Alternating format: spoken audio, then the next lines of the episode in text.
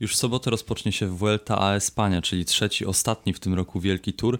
No i na zapowiedź tego wyścigu, która, y, którą nagrywamy jeszcze przed opublikowaniem oficjalnej listy startowej, ale tam zostało tylko Burgos Beecie i Alpecin de Koenig. Zapraszają Was Bartek Kozyra i Kacper Krawczyk. Zapraszamy do słuchania.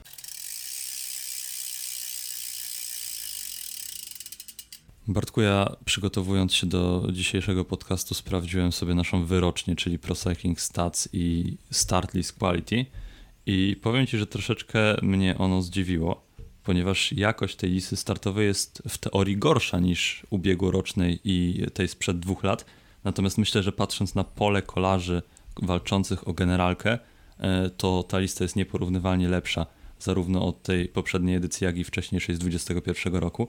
E, nie ma w ogóle praktycznie e, sprinterów światowego formatu, natomiast no, ta grupa faworytów generalki jest naprawdę napakowana takimi nazwiskami, że, że szykuje się niesamowite widowisko.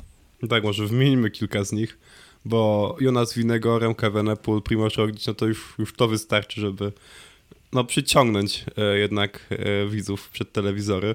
No ale oprócz nich są na przykład Miguel, Mikel Landa, João Almeida, który też no, od no, dawna, no tak, od dawna gonił za podium wielkiego turu i wydawało się, że musi w końcu po nie sięgnąć, co i sięgnął w tym roku właśnie w maju podczas, podczas Giro d'Italia, ale też Mikel Landa, który no możemy się śmiać z niego, bo no, czasami e, czasami te jego e, różne cele, to, że jego cele zatrważająco często bywają nierealizowane, no ale to jest trzeci kolarz Giro d'Italia, więc no też nie ma co e, robić z niego staruszka, który odcina kupon od dawnej sławy, no bo ta sława wciąż trwa i no, jego forma wciąż jest wysoka w miarę. Ja bym się z Landy nie śmiał, bo to jest e, no, jeden z czołowych e, grand turowców obecnie ścigających się w zawodowym peletonie.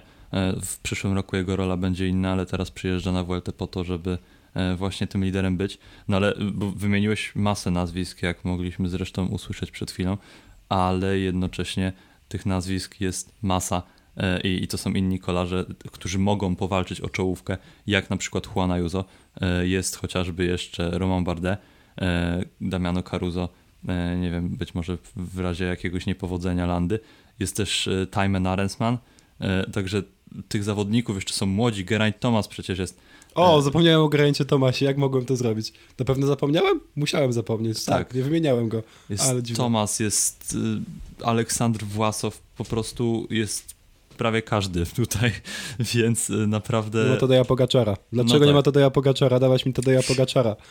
Tadej Pogaczar stwierdził, że jednak sobie Vuelta odpuści, ale ci kolarze, którzy przyjechali naprawdę stanowią o znakomitej jakości listy startowej. Ja się nie zgadzam z tym e, przelicznikiem e, Pro Cycling Stats, że, że niby e, tegoroczna lista startowa jest gorsza niż ostatnich dwóch edycji. Jest naprawdę fenomenalna. No ale jeżeli chodzi właśnie o, o klasyfikację generalną, w tych innych aspektach, szczególnie sprinterskich, może być nieco gorzej ale też Vuelta przyzwyczaiła nas do tego, że e, tych sprinterskich etapów wcale nie ma tam tak dużo. No, jak ja tak patrzę na, na zeszłoroczną listę startową, to też naprawdę było bardzo dobrze. Bo był Joao Almeida, Enric Mas, Primoz Roglic, Ricard Carapaz, który przecież no, wtedy był krótko po, po swoim trzecim e, miejscu w Tour de France. E, Remco Evenepoel był e, no, też Ale był, Remco też... Evenepoel wtedy e, no, no, nie był takim kolarzem jak teraz. No e, może w sensie, nie Jeżeli chodzi o wielkie tury. E, on był, no wi wiadomo, że był wielkim talentem, był e, kolarzem, który zapowiadało się, że będzie walczył, ale wtedy jeszcze I nie był miał... wielkim kolarzem już wtedy. Tak, tylko, był wielkim kolarzem, ale, ale nie, nie, nie pokazał tego w wielkich turach. Nie był wielkim grand turowcem. Ta Vuelta właśnie udowodniła, że, że jest w stanie, no ale myślę, że tutaj takim troszeczkę game changerem może być to, że mamy kolarza, który wygrał Giro, kolarza, który wygrał Tour, do tego całe podium Turu przyjechało, Giro, przepraszam, przyjechało na Vueltę no i jest też masa innych zawodników, e, masa znakomitych kolarzy, e, więc naprawdę też w ubiegłym roku mieliśmy, ta lista startowa była też znakomita, bo był też, pamiętam, Merlier, Bennett, Pedersen, jeżeli chodzi o sprinterów, więc no było lepiej niż w tym roku. No ale może przejdziemy do etapów całego wyścigu. I wiadomo, że tak jak ostatnio w przypadku Tour de France omówimy te etapy pokrótce, ponieważ nie ma co E, się nad nimi e, rozdrabniać, bo my po prostu nie jesteśmy Wam w stanie pokazać profilów, więc o wiele prościej dla Was będzie, gdy sami sobie e, zobaczycie to na przykład w naszej zapowiedzi. I też sprawi, że, ta rozmowa jest mniej dynamiczna, jak się omawia etap po etapie. Tak. Ja bardzo nie lubię tego robić. nie mamy, nie mamy za bardzo na to też czasu, e, ponieważ chcemy, e, nie że my się gdzieś spieszymy, tylko chcemy po prostu e, zrobić taką skondensowaną formę, żebyście wy tego po prostu dosłuchali do końca. No ja No się ale- pakuję do Budapesztu, więc trochę Ale, się spieszy. ale wyjeżdżasz za 13 godzin, więc to spokojnie. Tak, e, dokładnie. do Pamiętałeś, o której mam busa. Dziękuję, to jest do bardzo tego miłe. czasu raczej byśmy e, byli w stanie nagrać nawet dwugodzinny podcast, no ale e, wróćmy do Vuelty. Vuelta rozpocznie się w Barcelonie, e, więc e, nie ma żadnych e, podróży zagranicznych. E, No i rozpocznie się drużynową czasówką. E, jest podróż zagraniczna, E, ale tak, to nie, ale nie- nie, nie teraz. Więc roz, i rozpocznie się czasówką drużynową, e, 15-kilometrową, płaską praktycznie. No na pewno tutaj zobaczymy, przynajmniej tak myślę, przewagę ekipy Jumbo-Visma. Później jest już pierwszy etap. Vuelta nas przyzwyczaiła do tego, że ona e, nie czeka na, z górami na, na trzeci tydzień, tylko że tam nie boją się. Podobnie, podobnie zresztą jak Tour de France w tym roku w Kraju Basków, przecież e, te trudne etapy były na początku, później e, Pireneje również. No i Vuelta zaserwuje kolarzom e, pagórkowaty etap e, z podjazdem pod Castel de Montjuic, też znanym i lubianym z wyścigów kolarskich. Na dalszą część e, możesz omówić ty, w sensie niekoniecznie całą, ale żeby nie było tak, że ja mówię o trasie tylko. No ja myślę, że e, ta, ta pierwsza część, te pierwsze dwa dni e, wyścigu to będzie taki festiwal Primorza Roglicia, no bo no wiadomo, że na no, wyjeździe drużynowej na czas Jumbo-Visma dość regularnie pokazuje, że no, że potrafi, że potrafi, e, no potrafi sobie dobrze radzić w tej konkurencji. No pot, a potem jest ten etap e, z Matara do Barcelony, właśnie z tym Castel de Mont Montjuic, bo właściwie to cały czas e, poruszam się w, e, po tych etapach, o których już, już wspominałeś i tam, e, no on mi bardzo przypomina ten etap, na którym Primoz Roglic się e, wywrócił, ale zanim się wywrócił i zanim stracił szansę na zwycięstwo w klasyfikacji generalnej, to przez, e, no to walczył o, o zwycięstwo na tym etapie i wywrócił się dopiero na 10 metrów przed metą, a gdyby nie to, to by nadrobił nad Remco Evenepoelem kilkanaście sekund, no, no trochę by nadrobił w każdym razie, e, bo on sobie na takich e, szybkich ściankach radzi bardzo dobrze, więc no tutaj też może, może znowu nadrobić trochę czasu, co myślę, że, że w kontekście kolejnych etapów może, może być dla niego istotne. No, ja nie wiem, czy tam rzeczywiście naliczą różnicę, e, czy będzie w stanie Roglic się oderwać, natomiast e, no, tutaj kolejny raz widzimy, że etap w końcu chce zdynamizować może ta premia bonusowa na szczycie premii górskiej i że to jest rzeczywiście dobre rozwiązanie. Znaczy, no jeszcze tego nie zobaczyliśmy, bo dopiero ten etap będzie w niedzielę, ale ja jestem praktycznie przekonany, że dzięki temu zobaczymy ataki, z których być może kolarze by zrezygnowali, e, gdyby tych sekund nie było. E, No i to samo mamy dzień później, e, tylko że dzień później ten podjazd, na którym e, są bonusowe sekundy, Jest troszkę trosze- większy. troszeczkę dłuższy. Bo 17 km, 5%. Tak, to, tutaj już wjeżdżamy w wysokie góry, to są Pireneje w Andorze i no tutaj zobaczymy pierwszy pojedynek kolarzy w generalce, bo jakkolwiek na tym drugim etapie można zakładać, że tam się ktoś wmiesza. Pamiętam, że kiedyś Magnus Kort z Rogliczem rywalizowali też na takiej ściance, chyba dwa lata temu. E, Mówisz o tym Montjuic, w sensie tak, tym, no, e, tak, tak. e, no to e, w zeszłym roku tam Mats Pedersen na przykład się, się wmieszał. No, więc, więc mi się wydaje, że tam może być taka mieszanka, a tutaj o Brian Kokar. To jest No. kolarz, który No no tak. tutaj może, może coś y, spróbować. A czy on rok temu właśnie na, na tej ściance, o której mówiłem wcześniej, e, nie, nie zabrał się, z, się z tą, w tej czwórce? No generalnie Mogło Brian tak. Kokar wielokrotnie wykręcał wyniki y, zna, znakomite i... y, Na tego typu ściankach Tak, właśnie. bo on y, no, no nie jest to typowy sprinter, to jest y, Francuz jest bardzo wszechstronny i przypomina takiego Matsa Pedersena, no i wtedy co Pedersen wygrał właśnie y, Kokar był drugi, E, także e, no Kokar również, jeżeli oczywiście przetrzyma, bo tam może pójść, szaleńcze tempo na tej ściance e, pod Montjuic i wydaje mi się, że e, tam kluczowa będzie ustawienie przy wjeździe, ponieważ e, no to jest taki podjazd, który są w stanie wkręcić e, bardzo wysoko sprinterzy, tylko oni muszą ten podjazd zacząć z czuba. E, Więc zobaczymy, jak to będzie wyglądało. Na pewno walka o, o pozycję będzie y, kluczowa. Ja wiem, że mieliśmy bardzo dynamicznie przejść przez, ten przez te profile, a, utknęliśmy na drugim etapie, ale ja chciałbym tylko powiedzieć, że być może Merin Vandenberg byłby w stanie na przykład powalczyć o zwycięstwo, a jeśli powalczy o zwycięstwo i, i nawet e, po to zwycięstwo sięgnie, to prawdopodobnie na zajutrz ukaże się z nim duża rozmowa, którą zrobiłem na Tour de Pologne. Oczywiście, że on może, bo w- no, ten etap w Bielsku, który wygrał w tym roku y, i też no, masa innych wyników, y, No. gdzie pokazał, że jest wytrzymałym sprinterem. w Tour de Pologne pokazał w dusznikach, że jest w stanie przejechać takie e, bardzo naprawdę bardzo, bardzo strome podjazdy. E, no, nie walczyć o zwycięstwo, no ale przejechać, przytrzymać, więc tutaj to Castel de Montjuic e, znowu może, może przytrzymać w grupie, jeśli tam nie pójdzie jakieś naprawdę szaleńcze tempo, a później w Bielsku pokazał, że na takich nieco mniejszych pagórkach jest w stanie e, już sobie poradzić. Znaczy mi się wydaje, że w grupie na pewno przetrzyma. Pytanie tylko, czy na jednej z czołowych pozycji także będzie w stanie zafiniszować, czy jednak y, no, spadnie, spłynie niżej. No ale to zobaczymy y, w niedzielę. Natomiast ja bym przeszedł już troszeczkę dalej, bo Tak, E, Zostaliśmy w tej Barcelonie. E, Barcelona Bardzo ładne miasto. i, e, i chcieliśmy się w niej zatrzymać troszeczkę dłużej, no ale musimy się przenosić do Andory. No i tak jak mówiłem, e, trzy dni później, e, trzy dni po, dwa dni po starcie Vuelty, na trzecim etapie będzie pierwsza potyczka faworytów w klasyfikacji generalnej. No i tam już można się spodziewać całkiem sporych różnic. E, Pewnie czołówka faworytów przyjedzie raczej na zero, ale jednocześnie dwa podjazdy pod e, Col d'Ordino, e, czyli 17,5 km 5%, no to tam raczej w ogóle bym się nie spodziewał jakichś szaleńczych akcji, chyba że po te bonusowe sekundy, ale raczej to będzie tylko sprint i później e, kolarz, który wygra, odpuści i, poczeka na peleton, no ale później jest podjazd na metę 8%, e, ponad 8 km. Tak, teraz to sprawdzę jeszcze, ale jestem niemal przekonany, że ten, że ten podjazd pod Arinsal jest taki całkiem ciekawy, bo tam są 2 km o średnim nachyleniu 10%. Tak, e, dokładnie tak jest. E, I tam rzeczywiście jest, no jest,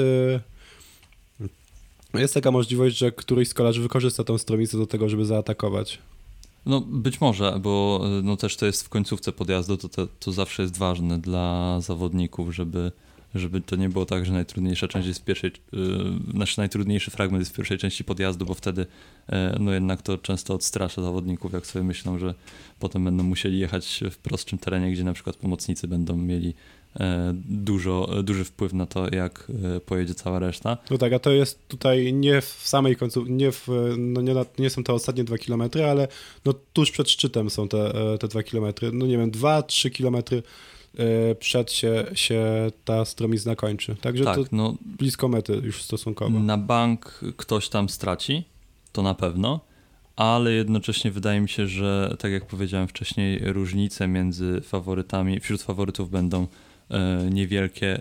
Mówię o takiej grupce kilku kolarzy, żeby nie było, że zaraz ci wszyscy, których wymieniłem. Na pewno ktoś e, będzie miał zły dzień, ktoś po prostu nie wytrzyma tempa, e, które też można spodziewać się, że będzie e, bardzo wysokie.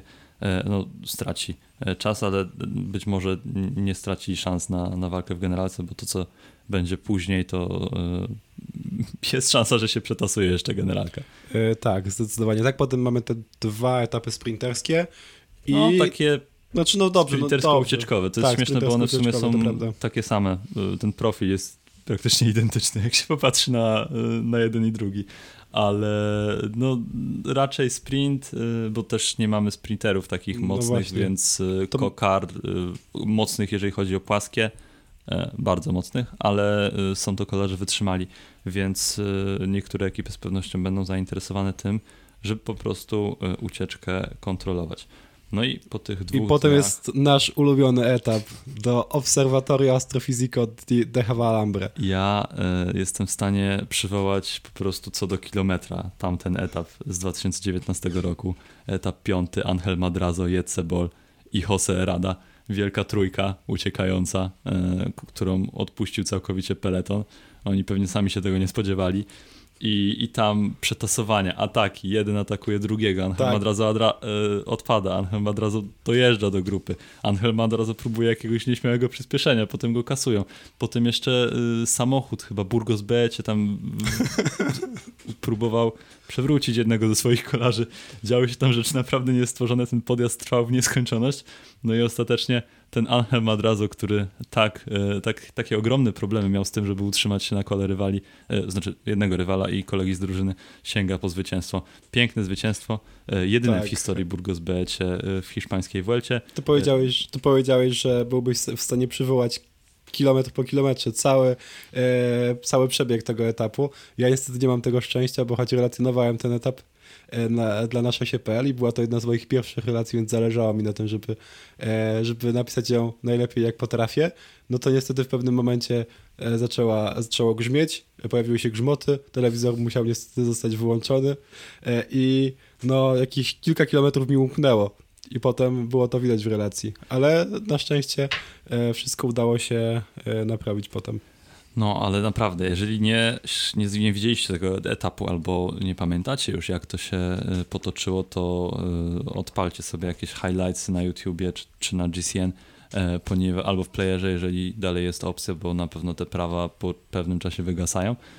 Ale naprawdę warto, bo to, co tam się działo, to przeszło do historii. No, To prawda. My dzisiaj o tym mówimy. A i- minęły już e, 4 lata. Tak. Kurczę, więc- tak, 4 lata. O kurczę. Ale mimo tego ja bym raczej zakładał, że tym razem zobaczymy tam potyczkę faworytów. Tak, jest E, taka Różnice szansa. pewnie znowu nie będą jakieś astronomiczne, ale jednocześnie się pojawią. Ani E, astrofizyczne. Tak, e, ponieważ ten podjazd jest naprawdę trudny w końcówce. I to takiej końcówce mam na myśli 6 km. Tam nachylenie praktycz, praktycznie na każdym kilometrze oscyluje w okolicach 10%. E, Więc no to jest, to jest stromo i, i to jest e, taki gradient, który sprzyja atakom. E, No więc zobaczymy też jak warunki pogodowe. No i po raz kolejny nie powiedzieliśmy troszeczkę o tym e, przy Andorze, ale no tutaj się zbliżają do tej magicznej granicy 2000 metrów nad poziomem morza, a etapy na wysokości również mają znaczenie. Niektórzy kolarze czują się na nich lepiej, niektórzy gorzej, więc no Czyżbyś pił do, Primoż, do Remka Wenepula? Wydaje Nie. mi się, że... tak, tak po prostu powiedziałem. W sensie Okej. nie, nie miałem na myśli tego, że Remco Evenepoel gorzej czuje się na wysokości, ponieważ e, już toczyliśmy ten spór. Tak, to e, prawda. I nie będziemy do niego wracać. Więc jeżeli ktoś, ktoś chce posłuchać, e, czy etapy na wysokości działają na korzyść Primorza Roglicza czy Remco Evenepula, to zapraszamy do zapowiedzi Giro d'Italia, bo Ale w sumie to wtedy doszliśmy do takiego wniosku, że w sumie to jeszcze to nie jest tak do końca sprawdzone. tak, Jak to w e, rzeczywistości więc wygląda. tutaj właśnie long story short, e, short i e, no na pewno Primoz Roglic nie ma aż tak dużych problemów e, z, z wygrywaniem takich etapów i, i jednocześnie z dojeżdżaniem w końcówce e, i nadrabianiem e, czasu nad e, rywalami. E, No a Remco Evenepoel e, wygrał ubiegłoroczną Weltę, więc też, e, też radzi sobie w tym całkiem nieźle. E, No i jest e, później płaski etap, e, no taki płaski jak na Welcie, ale można nazwać go płaskim. E, Kolejny odcinek to jest e, typowa ucieczka, ale jednocześnie tamta ścianka w końcówce pod Choret de Cati naprawdę może doprowadzić do tego, że peleton porwie się na strzępy. E, 4 km, 11,5%. I to też nie jest e, taki równomierny po- podjazd, bo są odcinki 14-15%, więc Tak, więc to jest ściana e, bardzo dziwne, jeżeli wierzyć Pro Cycling Stats, ponieważ no, po prostu wygodniej nam jest e, og- oglądać te profile na tym e, portalu, a nie na e, stronie Vuelty, bo wszystkie się wyświetlają w jednym miejscu, e, ale bardzo dziwi mnie ta ulokowanie tych bonusowych sekund na podjeździe pod Puerto de la Carrasqueta na ponad 50 km do mety. Jest to dosyć specyficzne i nie wydaje mi się, żeby ktokolwiek e, miał o to walczyć. E, No tak, e, ale zobaczymy. Życie potrafi być zaskakujące i pamiętajmy, Tour de Pologne 2023. e, Premia, premia lotna wtedy była lokowana w, tym samym, w takim samym miejscu etapu, z tym, że to był ostatni etap, co nieco zmieniało postać rzeczy. Wilamowice, słynny już. Walka była na noże, więc może teraz będzie podobnie, Nie, ale wątpię. Ktoś Tak. miałby mieć no, chęć e, e, to, zmarnowania bardzo dużej ilości energii, żeby, żeby powalczyć o te, o te sekundy. No tak, y, zobaczymy jak to będzie wyglądało tutaj. Wydaje mi się, że raczej nikt się nie pokusi, ale y, też taka ciekawostka. Być może, o, to jest ciekawe. Y, Może nasi czytelnicy podcastu usłyszą o tym pierwsi, y, ponieważ może napiszemy taki artykuł dotyczący bardziej tradycji, historii, kultury. E, w Ibi, czyli w tym mieście, gdzie ulokowana jest premia sprinterska, co roku na zimę urządzana jest e, taka tradycyjna już bitwa na jajka i mąkę. Ludzie przebierają się za żołnierzy i no jest taka tradycja E, niestety w tym momencie, bo, bo, dosłownie teraz to zobaczyłem, e, więc nie byłem w stanie, ale to może dobrze, bo to będzie taki suspens i się dowiecie wszystkiego. E, jak albo sobie znajdziecie sami, albo jak poczekacie na etap właśnie kończący się w, w Choret de Cati na, przy wybrzeżu Costa Blanca. No ale generalnie to ma korzenie w tradycji i jest to, wygląda bardzo widowiskowo, więc może jak dobrze pójdzie, to 2 września albo nawet 1 e, sobie o tym przeczytacie na naszosie.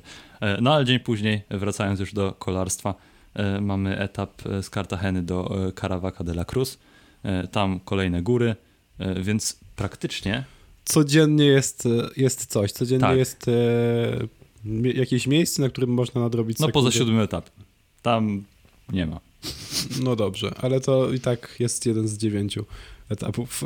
Kurczę, no dużo tego. No dużo to tego. też nie, nie powinno nas dziwić, że sprinterzy tam nie przyjechali. Tak. Ponieważ y, no, organizatorzy wytyczyli bardzo trudną, bardzo wymagającą trasę.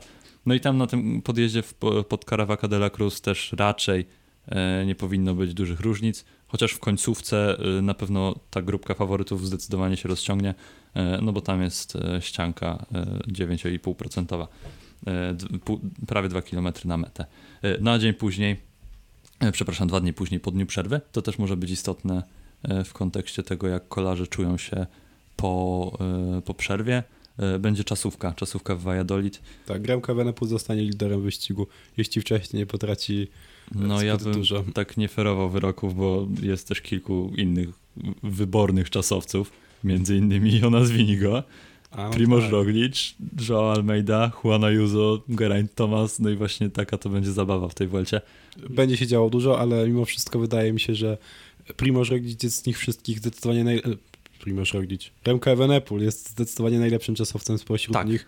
ale może stracić wcześniej. E, przynajmniej na takiej trasie, jaką mamy tutaj w Valladolid, bo wiadomo, że gdyby Remco Evenepoel chciał rzucić rękawicę winnego na tej czasówce z Tour de France e, w tym trzecim tygodniu, to mogłoby się to skończyć dla niego tragicznie, ale, ale że tutaj trasa jest płaska, to myślę, że Remko jest takim stuprocentowym faworytem, przynajmniej jeśli chodzi o tych zawodników, którzy będą walczyć w generalce, bo Filip Poganny raczej o takie aspiracje nie podejrzewamy.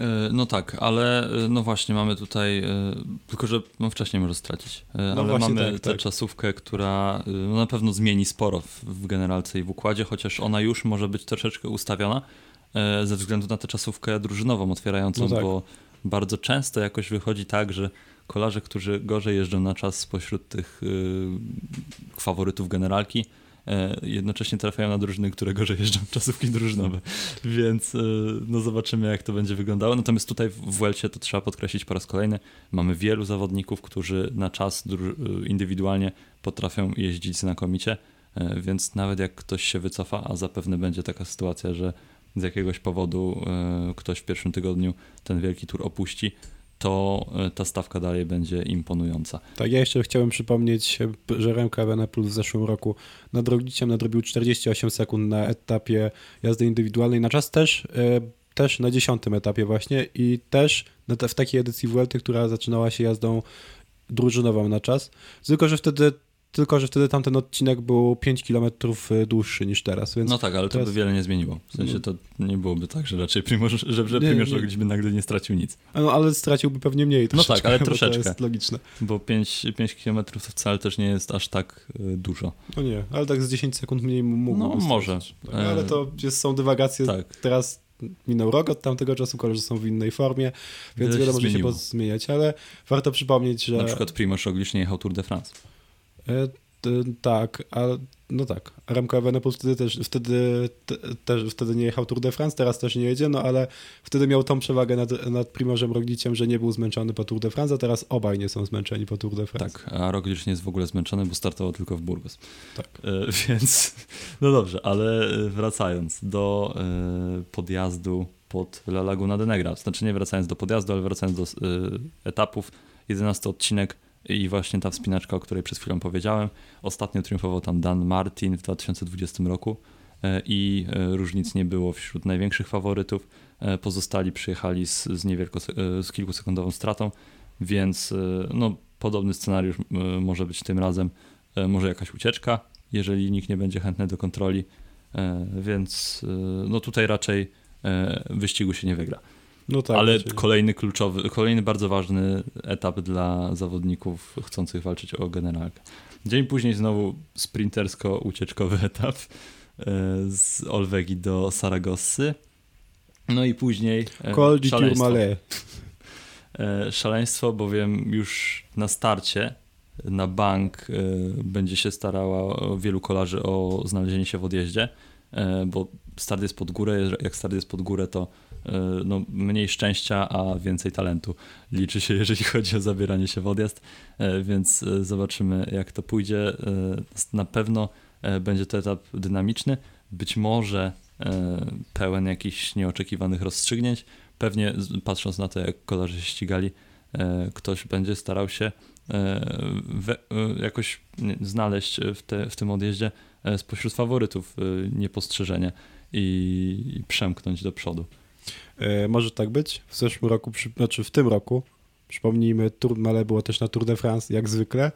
E, I Jonas Winnego, czyli jeden z głównych aktorów tamtego widowiska, e, znaczy tego widowiska, które nas czeka, był drugi. Więc on no, ma dość świeże w pamięci to, jak się tam ten podjazd przejeżdża. Ciekawe, czy to będzie miało jakieś znaczenie. Nie wiem, wydaje mi się, że nawet gdyby to był inny podjazd, to, to byłby w stanie, nazwijmy go, no, zafiniszować całkiem wysoko, bo tak, coś tam tak, pod tak, górę tak. Pod, podjeżdża. Ale, bo powiedzieliśmy o tym, że start pod górę, powiedzieliśmy o tym, że Turmale na mecie, ale między nimi jest Kolda Biskę i e, Kolda Bisk chyba, bo tam nie ma akcentu. I, tak, dokładnie albo nawet tak. Obisk i Kolda Spandeles, e, czyli podjazd 10-kilometrowy, e, 8% też nie jest to podjazd łatwy. No i etap ma tylko 135 km, więc będzie, więc będzie naprawdę szybki, dynamiczny. No i może się tam podziać sporo, aczkolwiek ja bym wolał taki etap. Wiadomo, że to ze względów logistycznych, ale ja bym wolał, żeby coś takiego było na przykład 18 e, dnia wyścigu, e, a nie e, na 13 etapie. Tak, może, może byłoby tak lepiej dla dramaturgii wyścigu, no ale no tak, myślę, że, że, ta, że to, by, to by dobrze zrobiło ale no, no też ale... nie ma co się obrażać na to, bo... Bo na 20 etapie nie, nie ma złej trasy, więc tak, do no tego właśnie. zaraz dojdziemy. E, no ale później e, jest taki etap dla ucieczki, e, taki sympatyczny, pagórkowaty, gdzie raczej nie powinno być różnic wśród, wśród faworytów. Później taki bardzo specyficzny etap do Behes. Tam praktycznie cały etap jest lekko pofałdowany i potem nagle wyrasta 5-kilometrowy podjazd, e, więc tam też ucieczka albo Primoz Roglic z grupy. E, normalnie cały wyścig, możemy już tak. powiedzieć, kto wygra każdy etap. Tak, dokładnie. Połowę wygra Roglic. Kurczę, ja tak patrzę na te etapy, nie wiem, zostało nam jeszcze kilka e, i to są naprawdę bardzo ciekawe odcinki, bo właściwie w trzecim tygodniu to prawie każdy etap kończy się finiszem pod górę. No może nie, nie prawie każdy, no ale E, no ale większość. Więc... No, tylko dwa sprinterskie nie kończą tak. się, znaczy nie są trudne, a dodatkowo jest jeden naszpikowany ściankami, który nie kończy się na podjeździe, ale nic nie szkodzi, ponieważ ulokowano tam 10 e, górskich premii. No ale e, przejdźmy do Angrilu. E, Angliru. To jest szalona trasa, naprawdę. Tak, szalona. bo dzień po tym takim niemrawym podjeździe w Behes będzie Alto del Angliru, Angliru, więc kolarze będą mogli przepalić nogę na tej ścianerce 5-kilometrowej. No a dzień później, e, no chyba to będzie etap królewski. E, na, na pewno nie, jeżeli chodzi o metry przewyższenia, natomiast e, no, na pewno to jest najtrudniejszy podjazd na metę. E, no, no tak, zdecydowanie tak. Przecież to jest jeden, generalnie jeden z najtrudniejszych podjazdów w ogóle w na świecie. Wykorzystywany tak. w kolarstwie. E, no, no tak, jest duża stromizna, bardzo duża. No i, no i też długość jest no, 12 km to to nie jest mało, zdecydowanie. I no, to ostatnie, ile co tam, 6 km to z wyjątkiem tego ostatniego kilometra, to to jest kilkanaście procent nachylenia. No pamiętamy zwycięstwa Contadora, pamiętamy zwycięstwo Carfiego. E, no jest to podjazd naprawdę niewybaczający e, i no, piekielnie trudny, gdzie powstaną zapewne e, różnice w czołówce. Nie wiem, czy ta ścisła przyjedzie na zero, czy nie. To zobaczymy, bo nie da się tego przewidzieć przed wyścigiem, ale na pewno będzie się tu działo i I, I rzeczywiście to będzie jeden z kluczowych etapów, ale tych kluczowych etapów jest całkiem sporo. To ludzie ludziom, później, ludzie ludziom zgotowali ten los. Bo dzień później mamy etap z Pola de Allende do La Cruz de Linares i tam też jest e, wspinaczek troszeczkę. E, jest Puerto de San Lorenzo, często wykorzystywany podjazd w wyścigach. To jest 10 km, 8,5%. No a później po kilku pagórkach pagórkach w cudzysłowie, bo gdzie indziej to była pierwsza e, premia górska pierwszej kategorii, ale... E, ale nie tu. Ale nie tu. Później mamy, dopiero na mecie mamy premię górską pierwszej kategorii, e, meta e, pod Puerto de la Cruz Linares e, i e, no tam jest 8%, 8 km, 8,5%, więc no... Jest gdzie robić różnicę. Dokładnie, aż A się jest, sam zmęczyłem to nie jest, o tej trasie. Został jeszcze jeden taki bardzo ważny etap, ten 20.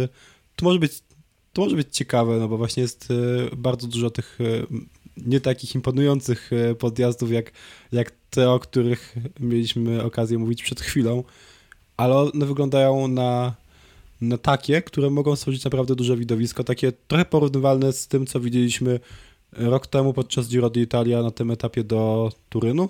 Tak, y, tam y, w Turynie rzeczywiście działy się rzeczy y, niesamowite, ale to był etap chyba 12 albo 13, A. więc teraz no tutaj... Powinno być powin... są większe szanse chyba na zrobienie. Tak, właśnie o to, o to chodzi. A jednocześnie no to mi przypomina taką ulepszoną wersję tego, co na Wolcie oglądaliśmy dwa lata temu na 20 etapie, jak Lopez stwierdził, że on podziękuje już i, i wsiadł do samochodu. Więc tutaj na pewno przynajmniej mam taką nadzieję. E, jeżeli będą różnice, które uda się odrobić, do, do, chodzi mi o czołową dziesiątkę generalki, e, że, że to nie będą jakieś astronomiczne różnice między kolarzami. Jakby były takie różnice jak podczas e, ostatniego Giro d'Italia na przykład, podczas na którym, na którym wie, wielu z tych kolarzy, którzy startują tutaj, no, miało okazję, no, miało okazję w tym wyścigu uczestniczyć. Tak, to przecież tu będzie taki młyn, tam są dwie rundy. E, jest podjazd pod e, La Escondide, 8,8 km, 4,2%. To nie jest imponująco, ale później jest taka krótka ścianeczka. Później jest Alto de Santa Maria de la Alameda, e, czyli 5 km i 5,5%. I Alto de Lobredondo, Robledondo, 4 km 6,2%. To nie jest imponujące, w sensie te liczby nie są imponujące, ale jak się pomyśli, że jeden podjazd się kończy, drugi podjazd się zaczyna i tak w kółko e, i przez, e, tak, bo ten etap też nie jest krótki, to nie jest etap dynamiczny, to jest etap 208-kilometrowy, więc e, naprawdę tu będą się działy rzeczy. Bardzo wielkie rzeczy. To jest takie liczba Stonelearz na zakończenie, no może no no klasyk, tak. klasyk na zakończenie, e, na zakończenie wielkoturowego ścigania, więc może być ciekawie. Więc trzymamy kciuki za widowisko na meta klasycznie, e, znaczy w sumie nie tak klasycznie, bo przecież e, kończyła się Vuelta w Santiago de Compostela jeszcze w roku 2021 E, więc e, no, nie, nie są to pola elizejskie, natomiast e, no, meta będzie w Madrycie no na tej ma... rundzie szalonej trochę, dosyć niebezpiecznej, ale jednak została ona wybrana znowu. No tak, Zdecydowanie. No Madryt ma, ma swoje tradycje już w, w Vuelcie, bo ta, to Santiago de Compostela to był taki e, no taki wyjątek, bo w ostatnich tak, latach tak. faktycznie Madryt gości e, te finisze. No ale to nie jest etap przyjaźni, absolutnie. No nie, Chociaż też nie sądzę, żeby tam, no chociaż, no, nie wiem. Na tu, Tour de France Pogaczar jednak Na pewno nie ma, atakował. Na pewno nie, nie będzie takiego świętowania, które znamy z, pol, tak. z że to jest procesja. No ale nie ma co się spodziewać raczej e, żadnych ucieczek, które dojeżdżają do mety. Raczej to się nie wydarzy. No tak, więc y, mamy trasę za sobą. Y, troszeczkę o niej porozmawialiśmy. Tak. Całkiem długo. Bardzo długo. Więc... Ile to było? 20 minut? Ale 34. Y, ale wow. jednocześnie podczas rozmawiania o trasie porozmawialiśmy sporo o naszych faworytach. e, bo do każdego etapu dopasowywaliśmy, albo do wielu etapów dopasowaliśmy jakieś historie e, dotyczące e, głównych aktorów tego widowiska. I poprzednich widowisk, jak w tak. przypadku Angela Madrazo. Tak, ponieważ Angel Madrazo w tegorocznej edycji Tour de Vuelta Espania niestety nie wystartuje. Wystartuje, o to, to już tak od razu można powiedzieć, wystartuje dwóch Polaków. Będzie to Łukasz Owsian i Kamil Gradek, którzy będą pełnić rolę pomocników. E, Kamil Gradek ma, e, jeżeli e, ma, ma wspierać na etapach płaskich. Mata, Matarzego Wekara? Tak, chyba Matarzego Wekara, dobrze. Tak, tak, Bo... Słoweńca młodego, który od tego roku jeździ w, w ekipie Bahrain Victorious pełnoprawnie, ponieważ wcześniej był stażystą. I wygrał etap Burgos jako stażysta. nie był stażystą. On był, po prostu przeszedł w połowie sezonu, więc tutaj pomyłka. W każdym razie tak, Mateusz Gowekar, więc to też jest w sumie, to pokazuje jaka ta Vuelta będzie, czyli e, jeżeli na tych płaskich i pagórkowatych etapach będzie walczył Mateusz Gowekar, a pewnie będzie walczył, to znaczy, że tych płaskich etapów nie ma tak dużo, a zazwyczaj będą to takie dziwne finisze, e, w, które, e, w walkę, w których włączą się pewnie kolarze o różnych specjalizacjach, bardzo wszechstronni. Słuchaj, Gowekar, jeśli wierzyć temu, co pojawiło się w komunikacie prasowym Bahrain Victorious, a nie ma powodów, żeby temu nie wierzyć, E, no chyba, że masz jakieś inne informacje, bo chyba rozmawiałeś z Kamilem Gradkiem, czy to jeszcze, jeszcze przed nie. tobą? Znaczy rozmawiałem na Tour de Pologne, ale jeszcze przed Vueltą będę. Przynajmniej taki jest plan, mam nadzieję, że Kamil e, odbierze telefon. Okej, okay. E, też na to liczymy wszyscy. To będzie miał do swojej dyspozycji dwóch kolarzy, Jaszę Stuterlina i właśnie Kamila Gradka. No tak, ale też nie wydaje mi się, żeby on był ograniczony wyłącznie do tych płaskich etapów, że to raczej w końcówkach będzie pomagał, a, a gdy przyjdzie co do czego i będą góry, to na przykład Kamil Gradek będzie dyktował tempo na, na płaskim terenie przed podjazdami. Y, bo to, no, tutaj nie ma wcale tak dużo tych etapów, na których Mateusz Gowekar może y, pokusić się o, o dobrą pozycję. No a jest jeszcze Łukasz Owsian, tak jak mówiliśmy, no i tam ta sytuacja jest specyficzna. E, on zapewne też będzie pełni, pełnił rolę pomocnika, tak jak e, zazwyczaj, ale jednocześnie tam nie ma e, takich nazwisk w składzie. Jest co prawda Ugo Ofstetter, no i Kevin Wakelin jako ten kolarz na generalkę, ale też no, to będzie jego debiut, więc nie wiadomo w zasadzie na co go stać. No ale na pewno Łukasz Owsian się przyda.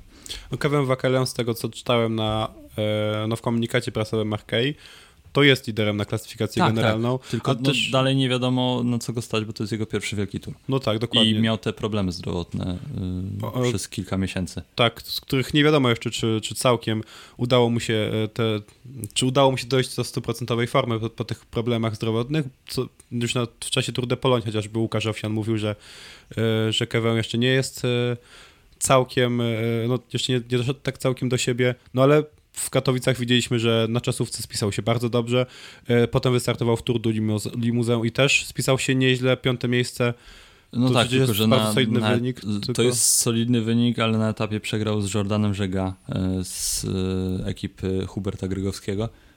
Ja tutaj nie chcę umniejszać Jordanowi Żega, ale no, na Vuelcie będzie musiał się zmierzyć z troszeczkę mocniejszymi kolarzami, więc wydaje mi się, że to nie jest jakiś Chociaż no, znaczy form, z formą może oczywiście dojść do Vuelty, ale jednocześnie to nie był jakiś rewelacyjny prognostyk przed y, samym hiszpańskim Wielkim Turem. Nie, nie, zdecydowanie, bo sam też zwróciłem uwagę na to, że, no, że ci kolarze, z którymi tam się mierzył, bo to nie jest tylko tak, że to Kevin Żega e, Jordan. E, e, no tak, że ten kolarz to jest taki taki taka rysa na tym e, wizerunku Kevin, Kevina Wakelena, który e, Kevina Wakelena Grand Tourowca, może tak. No, no nie, bo on tam przegrał wcale nie z, nie z rewelacyjnymi Grand Tourowcami, e, w klasyfikacji generalnej nawet. W sensie Romain Gregoire, Benoit Connefroy, Michael, Michael Storer, e, Jesus Herada to są super kolarze, ale no żaden z nich, e, z tego co pamiętam, nie wystartował w, w wielkim turze nigdy z myślą o walce w klasyfikacji generalnej, więc to też nie jest tak, że skoro Kevin Wakelin e, skoro Kevin zajmuje piąte miejsce w Tour de Limousin, to jest e, w 100% gotowy na to, żeby walczyć o klasyfikację generalną w Vuelta Espania. Natomiast no tak. widać, że, że wraca, że już to nie jest tak, że e, że ta kontuzja daje się mu bardzo, e, bardzo we znaki. No nie, jest, jest coraz lepiej i można spodziewać się, że, że przyjedzie na WLT przygotowany przynajmniej w 95-99% i zobaczymy, na ile to wystarczy. No właśnie, bo nawet jeżeli będzie znakomicie przygotowany, to dalej nie wiemy, jak jego organizm odpowie na trzytygodniowy wysiłek i może się okazać, że nawet jeśli już wszystko jest tam idzie zgodnie z planem, to, to mimo tego i tak nie włączy się w walkę o generalkę. E, no ale przejdźmy do tych, którzy raczej są pewniakami, że e, jeżeli nic nie pójdzie, jeżeli nic się nie wydarzy po drodze, to, to rzeczywiście zobaczymy ich na czołowych miejscach w generalce. No i e, wyłaniają się, e, chociaż nie, nie do końca, ponieważ e, no tutaj jest lista startowa w taki sposób ułożona, ale oni nie będą mieli pierwszych numerów. Natomiast mają chyba najsilniejszy skład. Ekipa Jumbo Visma z Rogliczem i Jonasem Winigo. No, do tego Sepkus, Kalderman na góry i na takie wysokie, bardzo wysokie góry. No i cała reszta bardzo wszechstronnych kolarzy. E, więc e, najsilniejszy skład, najsilniejsi liderzy na papierze e, łącznie, bo obaj wydaje mi się, że ich akcje stoją trochę wyżej niż Remco Evenepoela. No myślę, że tak, że ta drużyna, no ciężko się jakiej, jakiejkolwiek ekipie z nimi równać. Na pewno Soudal Quickstep może mieć problemy z tym, żeby E, pokonać e, tą drużynę w górach, co nie znaczy, że Remco Evenepoel jest bez szans jako, jako jednostka. E, no ale to raczej żółte koszulki będą najbardziej widoczne na trasie. Pamiętam jak kilka miesięcy temu, czy kilka tygodni temu e, widziałem ten wstępny skład Jumbo Visma. Już on robił wrażenie, e, ale ten jest jeszcze lepszy z tego, co, z tego, co widzę, bo tam nie było winnego. Nie było też Jana Tratnika, który może się okazać nieoceniony. W tych takich, na tych troszkę łatwiejszych e, e, w tych nieco łatwiejszych fazach poszczególnych etapów. Ale nawet w trudnych. No też, no też, zdecydowanie tak. Na podium na Zonkolanie. No tak, tak, nie, ale no powiedzmy, że to nie jest raczej ten, który będzie ostatnim pomocnikiem no nie. Jonasa Winego czy Primorza Orglicia, w zależności od tego, kto będzie najlepszy. Dylana Van Barle też nie było tam który też będzie pewnie nieoceniony e, w, no, w tych jeszcze łatwiejszych e, fazach, e, fazach poszczególnych etapów. Będzie Sepkus, akurat Sep, Sepkus miał być i tam. Sep, dla Sepakusa to będzie trzeci, trzeci wyścig wielkoturowy w tym roku. Poprzednie dwa wygrał razem ze swoimi liderami. No właśnie. Talizman. jakby się udało znowu to zrobić, to, to, to był niebywały wyczyn. E, tym bardziej, że pamiętajmy, że to jest już tak e, patrząc holistycznie piąty, e, piąty wielki tur z rzędu przejechany przez niego tak. i nie udało się wygrać tylko w Vuelta Espania 2022. No także z powodu e, kraksy Primoża Roglicia, chociaż wiadomo, że jeśli tej kraksy by nie było, to i tak Remco Evenepoel by pewnie miał troszkę większe szanse na, e, na zwycięstwo w, e, w Vuelta Espania, no, w tamtym Vuelta Espania, no ale tego się już nie dowiemy. W każdym razie, no to jest imponujące. Ale też przy bo warto zaznaczyć, że mogą zostać pierwszą ekipą w historii, która wygrała wszystkie wielkie tury w sezonie bo to nie udało się nawet tym najlepszym, tym dominatorom, jak chociażby Sky, E, a Jumbo, e, no nie powiem, że jest na najlepszej drodze, ale poprzednie dwa wyścigi już wygrało, więc ta droga nie jest całkiem zła. E, a jednocześnie no teraz startują do wyścigu z pozycji faworytów. Także na pewno ta presja w drużynie na to zwycięstwo będzie bardzo duża. No ale przede wszystkim to też jest wielki tur, więc bez względu na to, co osiągnęli w poprzednich wyścigach, również myślę, że w każdym innym scenariuszu przyjechaliby tu po to, żeby walczyć o zwycięstwo. No i e, zapowiada się, że o to zwycięstwo powalczą, czy to będzie Winigo, jeżeli zregenerował się po Tour de France, e, ponieważ on nigdzie nie startował. Ty, e, właśnie, skoro Jumbo Visma, bo tak faktycznie jest, nie, tak faktycznie jest, skoro Jumbo Visma może zostać pierwszą ekipą w historii, która no, poprowadzi do zwycięstwa, znaczy poprowadzi swoich liderów do zwycięstwa w trzech wielkoturowych wyścigach w jednym sezonie, to Sepkus z pewnością byłby wtedy jedynym kolarzem, który, e, który właśnie poprowadziłby swoich liderów do trzech zwycięstw wielkoturowych tak. w tym sezonie, więc to też, no to też warto zwrócić uwagę. No tak, więc e, no, Primoz Roglic na pewno się przygotował znakomicie do, do tej Vuelty. Tam ani y, przez chwilę te przygotowania nie były zaburzone. On po Giro długo odpoczywał, później trenował wystartował w Vuelta Burgos, gdzie całkowicie zdominował rywalizację i również w swoim stylu takim e, jakby te zwycięstwa w ogóle go nie obchodziły, po prostu wyłączał Garmina i, i dzięki e, wychodził na dekorację i do hotelu bez podnoszenia rąk, więc znowu ice on the price i, i skupienie na tym, co się będzie działo podczas Vuelty. No poprzednio to wypaliło z, Giro, z Giro d'Italia. No tak, zdecydowanie tak. Też właśnie ciekawe jest to, że Primoz Roglic bardzo rzadko startował w Vuelta Burgos to mógł być jego pierwszy start. E, w każdym razie, jak pisałem artykuł na temat startu Primoza Roglicia w, właśnie w tym wyścigu, to e, wyszło mi, jeśli dobrze pamiętam, a wydaje mi się, że dobrze pamiętam, że on przed żadnym ze swoich e, zwycięstw w Vuelta Espania nie startował wcześniej w Vuelta Burgos, chociaż wydaje się, że to jest takie naturalne przygotowanie do, do tego wyścigu. No on tam też e, miał te przejścia, bo zazwyczaj było tak, że już w czerwcu przygotowywał się do Vuelty to tak pół żartem, pół serio. E, sam, sam to przyznał, w sensie to nie jest tak, że my się teraz e, podśmiechujemy z Roglicza. On sam mówił, że no, jest na turze, żeby się przygotować do Vuelty, ale no teraz to ten kalendarz startowy był inny w jego wykonaniu, ale myślę, że to ostatni taki i że za rok Roglicz wróci na trasę Tour de France, bo to jest taki kolarz, który w tym momencie, któremu w tym momencie w zasadzie do, do takiej listy E, rzeczy, dzięki którym będzie spełniony, e, musi dopisać tylko i wyłącznie tour. E, no tak, myślę, że, że można się pod tym podpisać, chociaż pobicie rekordu Romingera przy, wygranych Vuelta Espania też miałoby swój urok. No tak, nie no, ale wszystko fajnie, ale jednak lepiej chyba mieć ten Tour de France, o który tak walczył i który tak mu uciekał e, kilkukrotnie. E, więc no zobaczymy, ale ja jestem praktycznie przekonany, że za rok zobaczymy Roglicza, czyżby, czy z Jonasem Winigo. E, no też nie wydaje mi się, żeby Winigo odpuścił start w turze. To by było dosyć zaskakujące, więc być może taki skład w przyszłym roku zobaczymy w ogóle na trasie turu, ale nie o turze teraz. Myślę, że możemy przejść już do Remco Evenepoela, bo też musimy troszeczkę przyspieszać, tak jak kolarze będą musieli. E, natomiast Noremko Evenepoel e, również e, startował w Giro d'Italia, tego Giro nie ukończył i później kalendarz wyglądał nieco inaczej. Było Tour de Suisse, gdzie zaprezentował się solidnie, ale bez szału. No i potem krajówki San Sebastian wygrany po raz kolejny i Mistrzostwa Świata zarówno ze startu wspólnego tam poszło gorzej, i e, wjeździe na czas tam tęczowa koszulka, więc być może zobaczymy go w tęczowym e, kombinezonie po raz pierwszy właśnie na trasie Vuelty, e, no chyba, że zostanie liderem wyścigu, to wcześniej to wtedy nie. Zdecydowanie tak. Będzie ciekawe, ciekawe jak, on, jak on się w tej Vuelcie spisze i jak, jak poradzi sobie w starciu z tak naprawdę wymagającymi rywalami. E, no zobaczymy.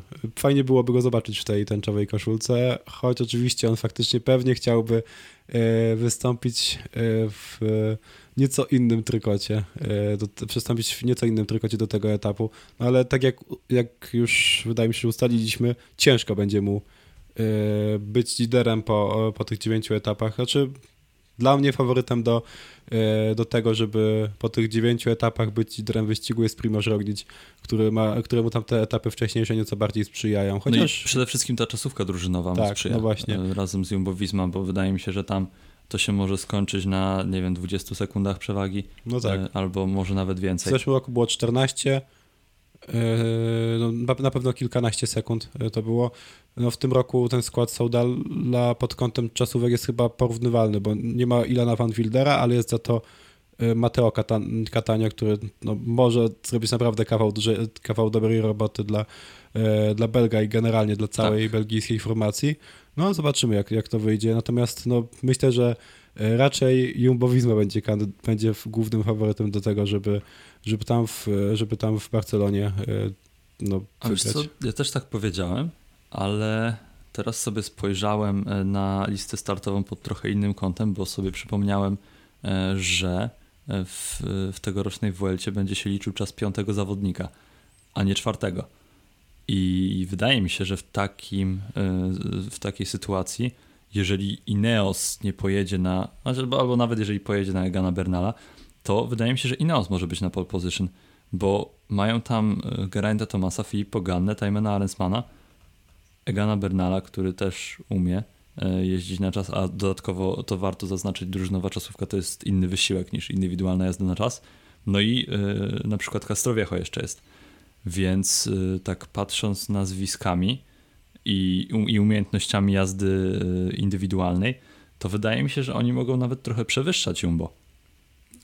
No tak, generalnie ja skupiłem się na, na, tych, na tym pojedynku e, Evenepoel tak. Roglic, no ale to w sumie jest błąd, patrząc na to, co się działo podczas, e, podczas tegorocznego Giro d'Italia, gdzie ci kolarze Ineosu no naprawdę dawali popalić tym dwóm pozostałym kolarzom, zwłaszcza Rogliciowi w drugiej fazie wyścigu, bo no, były, były chwile zwątpienia zapewne w umyśle Słoweńca e, kilka miesięcy temu. No tak, no moim zdaniem e, ta, ta, czasu, ta czasówka faktycznie może sprzyjać e, kolarzom brytyjskiego zespołu. Kompletnie wyleciało mi z głowy to, że... No i to też jest e, ciekawe właśnie z tym piątym zawodnikiem, bo normalnie e, to czas czwartego jest e, zaliczany jako czas drużyny, a tutaj e, będzie o jednego kolarza więcej, więc trzeba po prostu mieć zawodnika, który no, będzie w stanie się utrzymać na kole tych najlepszych czasowców przez te kilkanaście kilometrów. To prawda, ale też nie wiem, czy to zmieni aż tak dużo. Wydaje mi się, że to jest taka kosmetyczna zmiana, która no, jakiś wpływ będzie miała, ale taki, no raczej nie aż taki jak, e, jak e, ta z Paryżnica ostatniego, gdzie liczył nie, się czas. to było dziwne rozwiązanie. Ale podobało mi się, fajnie się to oglądało. Fajnie się to oglądało bardzo. Ale jakby to mieli e, przywrócić do każdego, znaczy zastosować do każdego wyścigu, to myślę, że straciłoby to swój urok, ale jednocześnie no, takie, taka odskocznia od e, tej tradycyjnej jazdy na czas e, drużynowej e, myślę, że była całkiem ok. E, natomiast no tutaj e, wydaje mi się, że to może mieć wpływ, patrząc na to, że, że w Ineosie jest wielu czasowców znakomitych, w Jumbo tak samo, ale też będą pewnie jakieś gierki być może właśnie Ineos będzie chciał utrzymać Egana Bernala bez strat. E, może Jumbo z jakiegoś powodu będzie chciało utrzymać Sepakusa bez strat. E, nigdy nie wiadomo, co im siedzi w głowie i, i też no to daje troszeczkę więcej możliwości taktycznych, bo jednak no, normalnie zakładamy, że że kolarze, znaczy, że ekipy poświęcają czterech zawodników i czterech dojeżdża do mety, no bo nie ma sensu trzymać pięciu. Ale w, w tej sytuacji E, ten piąty będzie konieczny i, no i ciekawe, jak to zostanie e, rozegrane przez ekipy. E, no i jest ten Ineos, więc możemy przejść do Ineosu w tym momencie. Nie no wiesz co, ja tak sobie patrzę i wydaje mi się, że w zeszłym roku na przykład Jumbo Visma też nie, nie, nie poświęciło Sepakusa i wydaje mi się, że, że ekipy generalnie takich kolarzy i jak Sepkus by nie poświęcały, zwykle nie poświęcają, nawet jeśli do mety ma dojechać czterech zawodników. Nie no tak, nie ale chodzi mi o to, że y, wydaje mi się przynajmniej, że Ineos może mieć przewagę w pięcioosobowym składzie. Y, być może. Przeko nie przekonamy się o tym y, zapewne w sobotę, no bo niezależnie od wyniku i tak nie będzie wiadomo na ile to te, ta zmiana przepisów miała wpływ. no tak, no ale E, ale zobaczymy e, no, czasy, więc e, no, na tym będziemy mogli się opierać, jak będziemy podsumowywać albo rozmawiać o, o tym pierwszym tygodniu w Welty. No ale Ineos, Ineos Grenadiers z Geraint'em Thomasem, czyli w teorii najsilniejszym kolarzem w tym momencie brytyjskiej drużyny na wielkie tury, kolarzem, który był drugi w Giro, stracił koszulkę na etapie jazdy na czas i pod koniec samego wyścigu. E, no ale są też inni zawodnicy, jest Timon Arensman, e, również w czołówce Giro, jest Laurens de Plus, Plus, który też był w czołówce, Giro, Giro ale tak. wydaje mi się, że raczej e, liderem będzie Geraint Thomas, no i ten enigmatyczny Egan Bernal, po którym nie wiadomo czego się spodziewać. Być może Tour de France to był dla niego po prostu obóz wysokościowy i, i teraz... Jak Primoz Roglic przygotowywał się tak. do Vuelty przez Tour de France. No nie wiem, na pewno na pewno komunikat prasowy Ineosu mówi, że liderem ekipy jest Grimes Thomas mhm. i reszta ma być skupiona na, pomo na pomaganiu mu.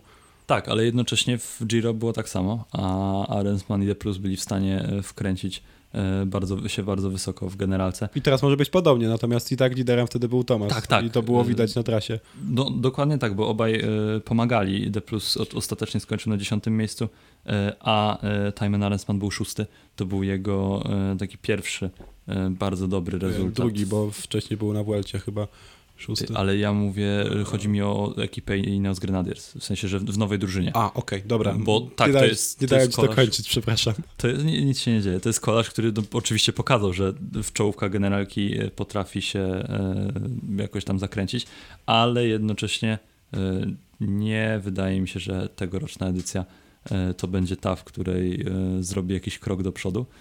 E, no Musi liczyć na pecha Tomasa tak naprawdę. tak, i tak w stylu Tao Geoghegan Harta z Tak. Giro d'Italia 2020. No trochę tak. ale tego nie jesteśmy w stanie przewidzieć przed wyścigiem. E, Natomiast e, no jeszcze jest ten Bernal i tutaj też nie możemy powiedzieć nic mądrego. E, Poza tym, że do tej pory Egan Bernal nie pokazał, że może wrócić na ten, znaczy nie pokazał, że wrócił na ten poziom, który prezentował przed kontuzjami, ale też e, no, takie powroty są możliwe, więc należy się mu przyglądać. Na pewno nikt go nie zlekceważy, e, więc to nie będzie tak, że e, będzie traktowany jakoś ulgowo przez inne drużyny, tylko e, no, będą na niego patrzyli przez pryzmat tego, co e, zrobił na przykład w trakcie Tour de France 2019, czy później Giro d'Italia e, 2021, ale e, no, nie wiadomo, zupełnie nie wiadomo. Może przejechać tak samo anonimowy wyścig jak podczas Tour de France, e, pomagając po prostu e, swoim liderom. I też myślę, że to wciąż jest najbardziej prawdopodobny scenariusz. Ja jeszcze powrót Egana Bernala w przyszłym sezonie. E, Teraz no może być mu trudno, bo właśnie w tych poprzednich wyścigach nie widzieliśmy, żeby, żeby no były jakieś przesłanki ku temu, że, że on wraca już teraz. Widać, że jest ta forma lepsza niż, e, ta, ta dyspozycja lepsza niż, e, niż wcześniej. No nie wiem, no on też e, miał dobre momenty w tym sezonie. Był chyba w dziesiątce Tour de Romandie. No właśnie, o, właśnie o tym mówię, o to mi chodzi, okej. że no, później był 12 przecież w Dauphinie i, i też w Hongrii był w Dyszku, ale jednocześnie no, wydaje mi się, że, że No wiesz, dalej nie jest na tym poziomie, żeby walczyć.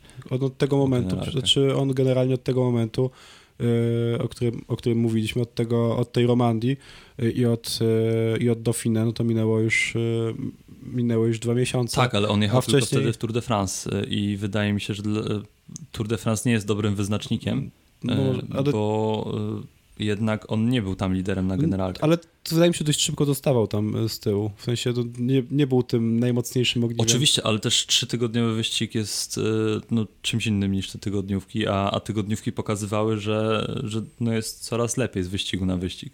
E, Bo ja uznaję 12 miejsce w Dauphinie za troszeczkę cenniejsze niż ósme w Romandii. No, moglibyśmy tutaj się. No, może, może tak rzeczywiście być.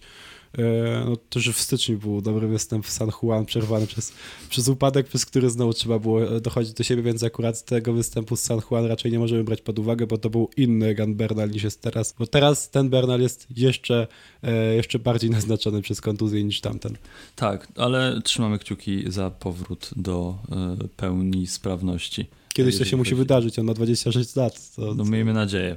E, Natomiast, e, no tak mówiąc jeszcze o faworytach, e, którzy wciąż są no w tej grupie głównych faworytów, są kolarze UAE Team Emirates, czyli Joao Almeida oraz Juan Ayuso, czyli w zasadzie dwaj kolarze, po których można spodziewać się podium i no, w zeszłym roku y, 3-5 zrobili. Tak.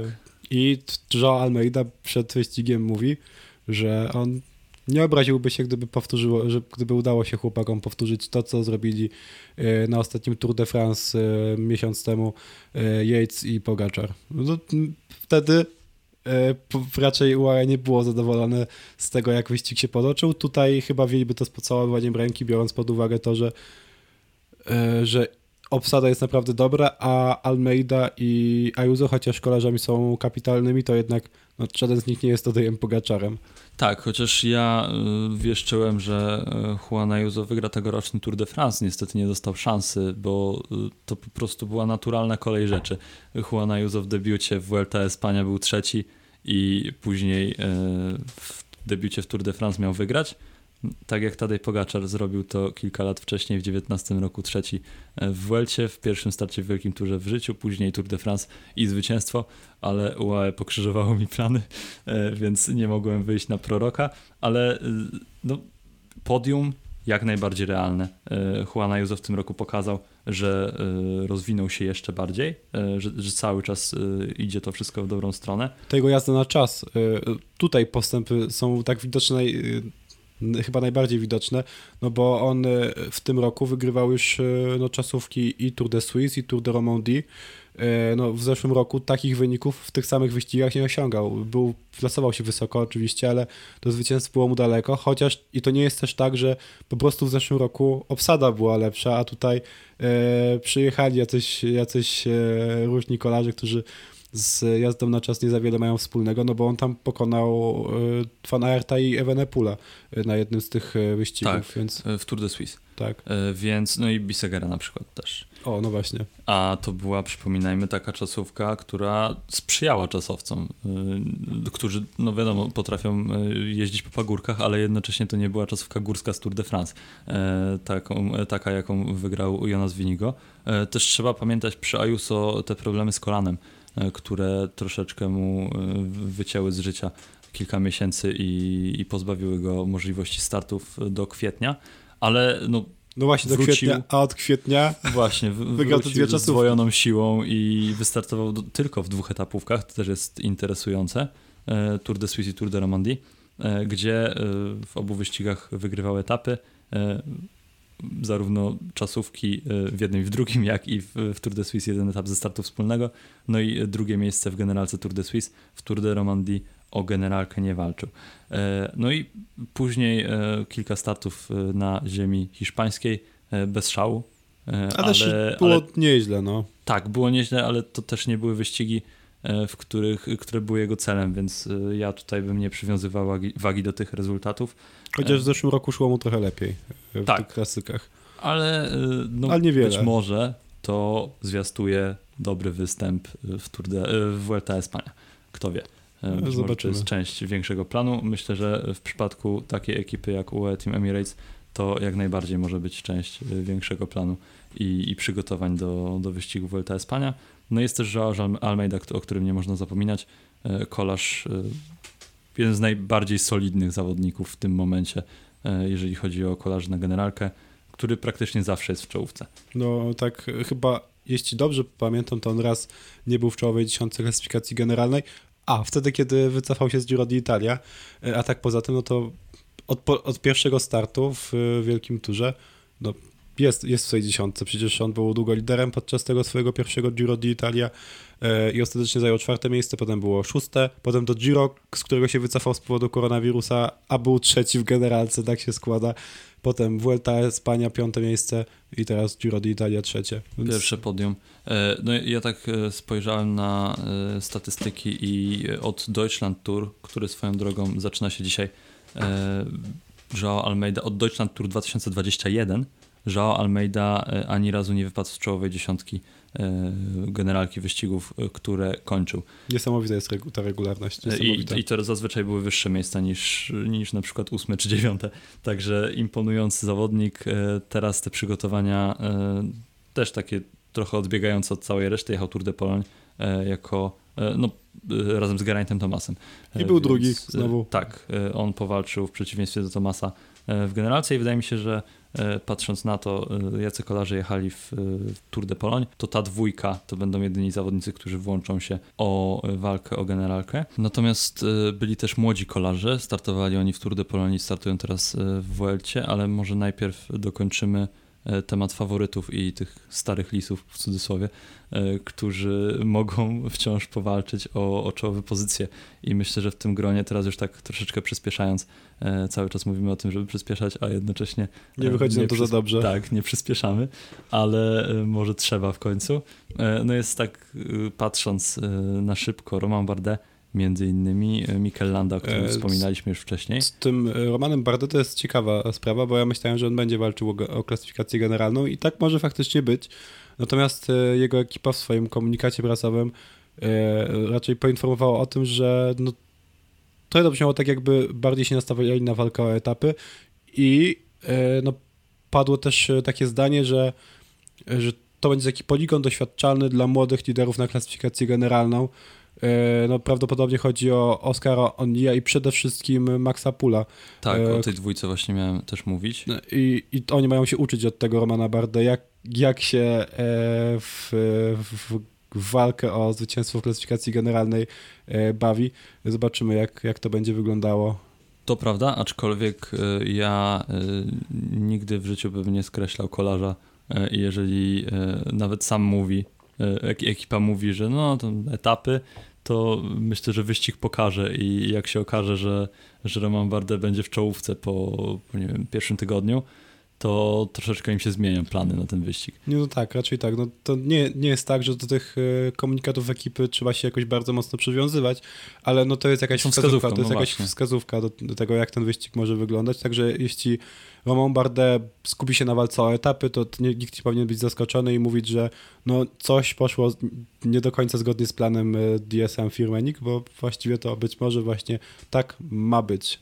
Tak, e, oprócz tego jest na przykład Eddie Dunbar, który był przecież e, czwarty w Giro d'Italia. Dosyć zaskakująco, ale pokazał tam, że e, jest, no, potrafi rzeczywiście te wyścigi kończyć w czołówce.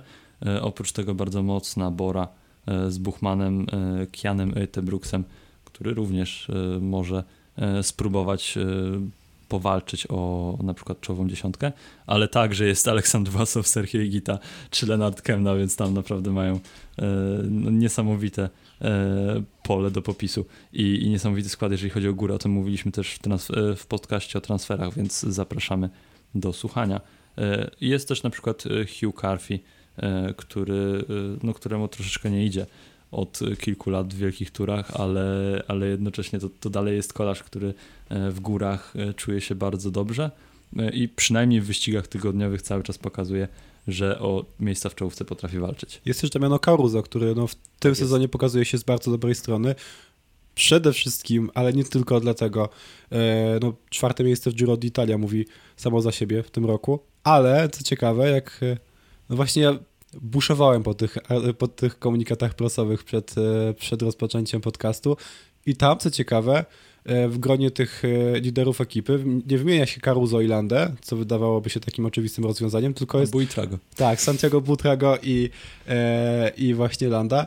A Caruso ma być takim kapitanem drogowym, takim drogowskazem dla, e, dla swoich nieco, nieco jak Landa i, i dużo młodszych kolegów. E, zobaczymy, jak, jak to w rzeczywistości będzie wyglądało, no bo Caruso mam wrażenie, że to jest taki notorycznie nie- niedoceniany kolarz także przez, e, także przez swoją ekipę. Ale nie wiem, wydaje mi się, że on po prostu dobrze się odnajduje w tej roli, w której jest, e, tego pomocnika. I pamiętamy, że jak on e, zajmował przecież drugie miejsce w Giro d'Italia, to, to, to nie było z pozycji takiego definitywnego lidera, tylko tak po prostu się ułożył wyścig, że on tym liderem został.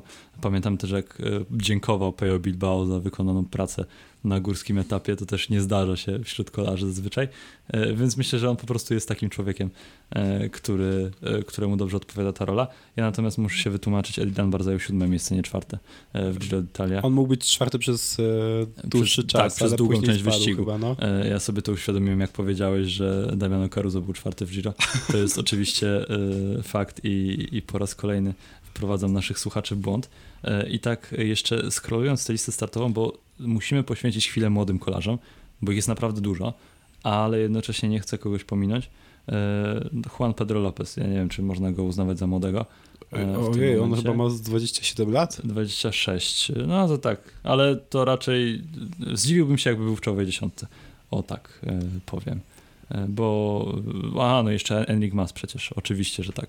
Enric Mas, który był na samej górze listy i, i aż go z wrażenia nie zauważyłem, ale Enric Mas e, to tak e, pojawił się tutaj w naszym zestawieniu dlatego, że w przeszłości stawał na podium Vuelty trzykrotnie, w tym w ubiegłym roku, gdzie zajął drugie miejsce.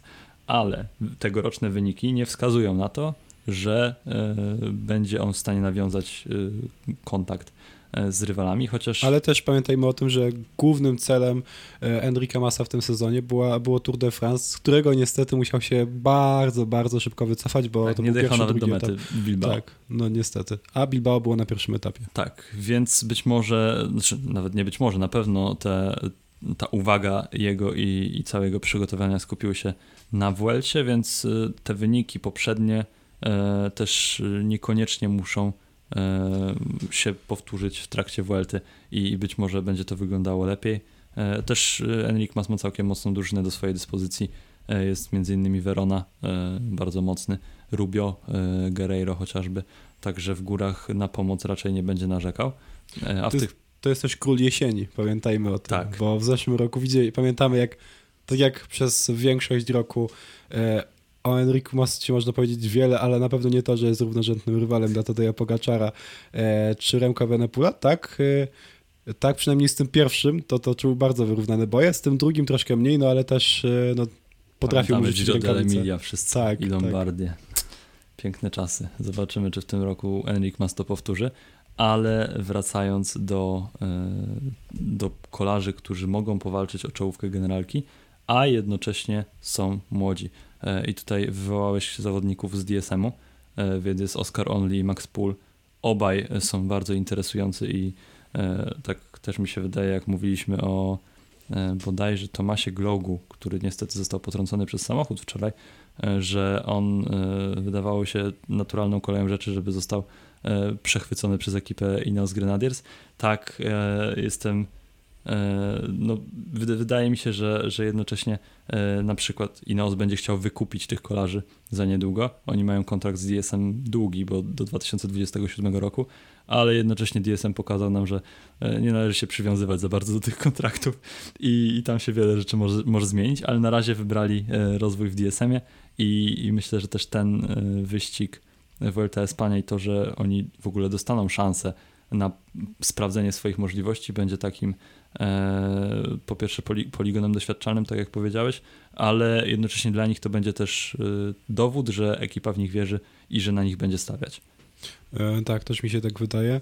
E, natomiast mieć tak zapowiadamy to, że zaraz przejdziemy do tych młodych kolarzy, którzy mają szansę walczyć w klasyfikacji generalnej. Dwóch już wymieniliśmy. Tak. Juan Ayuso i Tajman... No tak, on nie ma 30 lat wbrew temu, co można by było pomyśleć, patrząc na jego palmarę. E, no dobra, Remka Evenepoel, Juan Ayuso, e, Tajman Arensman. E, o nich już mówiliśmy. Natomiast myślę, że można też e, wspomnieć o takim kolarzu jak e, Leni Martinez, e, tak. który w będzie jechał na generalkę. I nie tylko. Prawdopodobnie, e, bo tak. Z grupami. Tak, bo on powiedział podczas, e, no przed tą czasówką w Katowicach, rozmowa z nim pewnie też się ukaże gdzieś e, w czasie trwania wyścigu, jeszcze zobaczymy kiedy. Jak wygra. Tak, chciałbym się dzisiaj zabrać za spisywanie tej rozmowy, ale zobaczymy, bo tak z czasem może być różnie, jak tak patrzę na zegar i mijające kolejne minuty. E, bo się rozgadaliśmy. E, zobaczymy, jak, jak skończymy odpowiednio wcześnie, jak skończymy do tej 20, e, do tej 20, to nagrywanie to może się uda tą rozmowę z Denim Martinezem spisać. Natomiast to co, to, co pamiętam z tej rozmowy, czego nie muszę odsłuchiwać, to to, że on mówił, że jest duża szansa na to, że on tam pojedzie do tej Hiszpanii i będzie walczył o generalkę. Czy wygrać? Nie wygra, raczej nie. Tam walka o, o jeszcze wyższą pozycję na pewno utrudni mu to, że, e, że nie jest zbyt dobrym czasowcem, co widzieliśmy też właśnie w tych rzeczonych Katowicach. On tam zapowiadał, że, że w Katowicach straci minutę. E, to tak zakładał w ciemno. Mówił, myślę, że dzisiaj stracę minutę, zobaczymy, czy uda mi się utrzymać w czołowej dziesiątce klasyfikacji generalnej, mimo to stracił minutę, nie udało mu się utrzymać w dziesiątce, to jest zresztą w pełni zrozumiałe, bo on e, już przed czasówką był był w tej generacji właśnie, e, właśnie dziesiąty, e, więc ciężko byłoby, gdyby to się udało, żeby to się udało. E, więc teraz na tej czasówce, która jest troszeczkę dłuższa, pewnie straci jeszcze więcej, no ale też będzie więcej takich etapów, na których I można, drużynowej czasówce. można nadrobić. O, w drużynowej czasówce też straci bardzo dużo. To jest niestety jeden z tych kolarzy, którzy... To jest taki sam, typowy francuski góral. Tak. I Mały, sam, filigranowy, na rowerze czasowym jeździć tak. niepotrafiący, niestety. Tak, a przynajmniej mów, umie mówić po angielsku, mimo tego, o czym, zap, o czym zapewniała mnie rzeczniczka grupa ma FD-że umie mówić po angielsku, dogadaliśmy się, więc e, nawet, nie, nawet nie musiałem używać swojego bardzo, bardzo, bardzo, bardzo słabego francuskiego. Powiem ci tak, Lenny Martinez e, brał udział w pewnej dyskusji na Twitterze. E, jego fanklub napisał, że na początku był sceptyczny, ale teraz wierzy, że mały książę z Montaru jedzie na generalkę Vuelty. I e, później e, ktoś e, zaczął pisać, że no dobrze, to na co w takim razie stać tego naszego Lenego Martineza. I, I, ktoś napisał top 15. Później w odpowiedzi było top 10, potem top 5. a Lenny Martinez odpowiedział, że top 1. Więc Ohoho, być może, być może Lenny Martinez tutaj odpali na Angliru na przykład. Nie wiem, zobaczymy. Ale oprócz niego jest też Roman Gregua. I Tak. myślę, że na niego też warto zwracać uwagę, bo to. A to również chyba nie jest kolarz na generalkę, nie? a Tylko właśnie raczej- tego nie tak? wiadomo. To jest zawodnik bardzo wszechstronny, który w kategorii U23 w ubiegłym roku e, no, prezentował się fenomenalnie. Wiadomo, że właśnie nie pokazał, że jest takim klasycznym góralem, ale jednocześnie też na przykład w Giro d'Italia e, pomagał Lenemu Martinezowi, e, więc no, jestem ciekaw, jak to się ułoży i, i czy on rzeczywiście również spróbuje. W No właśnie, no Avenir patrz, było dokładnie tak e, samo. No, pomagał Leniu Martinezowi w Avenir, czy W Avenir i w Giro, No w obu to, wyścigach, e, a i tak kończył wysoko. to teraz pewnie też będzie, będzie podobnie. Zobaczymy, bo y, w tym sezonie wydaje mi się, y, w sensie tak y, ciężko jest porównać te wyniki, ale wydaje mi się, że, że Roman Gregua ma lepszy sezon. Nie no, Wygrał już dwie generalki. Zdecydowanie ma lepszy sezon, no ale też te generalki, które wygrał, no, nie wymagało od niego tego, żeby wjeżdżać pod górę Tak, na jakimś niesamowitym poziomie. To należy na to zwrócić uwagę. E, On jest bardzo dobrym klasykowcem, on już w tym roku właśnie bardziej niż te generalki wygrywa, no to, zaimponowały mi te wysokie wyniki w Trofeo La Iguelia i, e, i w Strade Bianca, bo w Strade Bianca był ósmy, w Trofeo La Iguelia był, był szósty. On od początku sezonu pokazuje, że jest jednym z najlepszych, e, najbardziej utalentowanych e, młodych kolarzy w peletonie w tym momencie. E, No ale właśnie wydaje mi się, że on bardziej e, będzie celował w etapy, tak, tak bym obstawiał. Chociaż niestety nie udało mi się znaleźć komunikatu prasowego na stronie Grupama FDŻ, e, który by, w którym by te cele poszczególnych zawodników było, było jasno wyłożone, no wyłożone, co mnie trochę zawiodło, bo skład już jest podany, tak, ale oni piszą bardzo ładne historie bardzo ładne. To dla prawda. właśnie mediów i kibiców, ale niestety ich nie zobaczyliśmy. Ja dalej uważam, że to jest zawodnik bardzo wszechstronny i należy sprawdzić jego e, możliwości właśnie w wyścigach, e, które są, e, no, mają na swojej trasie góry, bo, bo rzeczywiście no, w Tour du Limousin te pagórki były takie średnie góry, a, a 4 dni Dunkierki no to wyścig lekko pofałdowany, e, więc e, no, Olaf Koy tam zajął czwarte miejsce, jeśli dobrze pamiętam. nie można tego zestawiać absolutnie z Vueltą, ale e, to też nie jest tak, że, że to jest sprinter albo północny Oj, klasykowiec. Więc, Sprinter to nie. więc na pewno należy mieć oko na młodego Francuza i na tego drugiego, nieco mniejszego Lenego Martineza również, ponieważ oni mogą, przynajmniej Leny Martinez, no, zaliczyć miejsce na przykład w czołowej e, dziesiątce generalki i, i nie będzie to dużym zaskoczeniem e, Tak. w tym momencie. Top 1, top 1 byłoby zaskoczeniem. to Nawet byłoby ogromnym zaskoczeniem. Lenny Martinez głęboko w to wierzy, e, no ale top 10 już, już nie. Ja jestem przekonany, że o to walka będzie się toczyć z całą pewnością. Tak, jest też taki kolarz jak Jay Vine. On nie jest młody, e, w, No w przeciwieństwie do tych e, zawodników, o których wspomnieliśmy wcześniej, ale też e, myślę, że taką gwiazdkę przy nim można zaznaczyć. Niekoniecznie o generalkę, e, e, jeżeli chodzi o generalkę, ale e, może jakiś góral, e, a na pewno będzie e, stanowił, e, e, będzie, będzie pełnił rolę bardzo wartościowego pomocnika No tak, dla Ayuso i Almeidy. to nie będzie żadne zaskoczenie, bo przecież on już e, pokazywał, Tak. że potrafi wygrywać e, etapy e, Vuelta a Espania. Nawet seriami. Tak, nawet seriami. Dwa razy wygrał w zeszłym roku. Tak, z, e, jeden po drugim chyba. Jeden po drugim, I tak. do tego e, miał zapewnioną koszulkę górala, która została mu brutalnie odebrana przez koronawirusa. E, To jest przykra sprawa, bo zazwyczaj jak się jednak e, zazwyczaj jak kolarz sobie zapewnia e, w cudzysłowie oczywiście e, tą, tą koszulkę górala, to zawsze się tak daje w te, tą gwiazdkę. O jeśli ile, dokończy. o ile jeśli ukończy wyścig. Tylko, że każdy zakłada, że on ukończy ten wyścig. Tak. No niestety Jay Vine nie, nie ukończył. Przykra sprawa. No, ale może teraz sobie to powetuje. E, Ale też wydaje mi się, że w tym roku będzie miał dużo więcej obowiązków związanych Tak. z pomocą liderom, więc no może mu być ciężej niż, niż wtedy, gdy był w Alpesinie. Jest to prawda, a jeżeli chodzi o młodych kolarzy, to e, wyłania nam się w składzie Lotto Destiny Lennart van Etfeld. I to jest kolejny zawodnik, gdzie należy gwiazdkę postawić, należy obserwować. Drugi w Sibiu Cycling Tour w tym roku.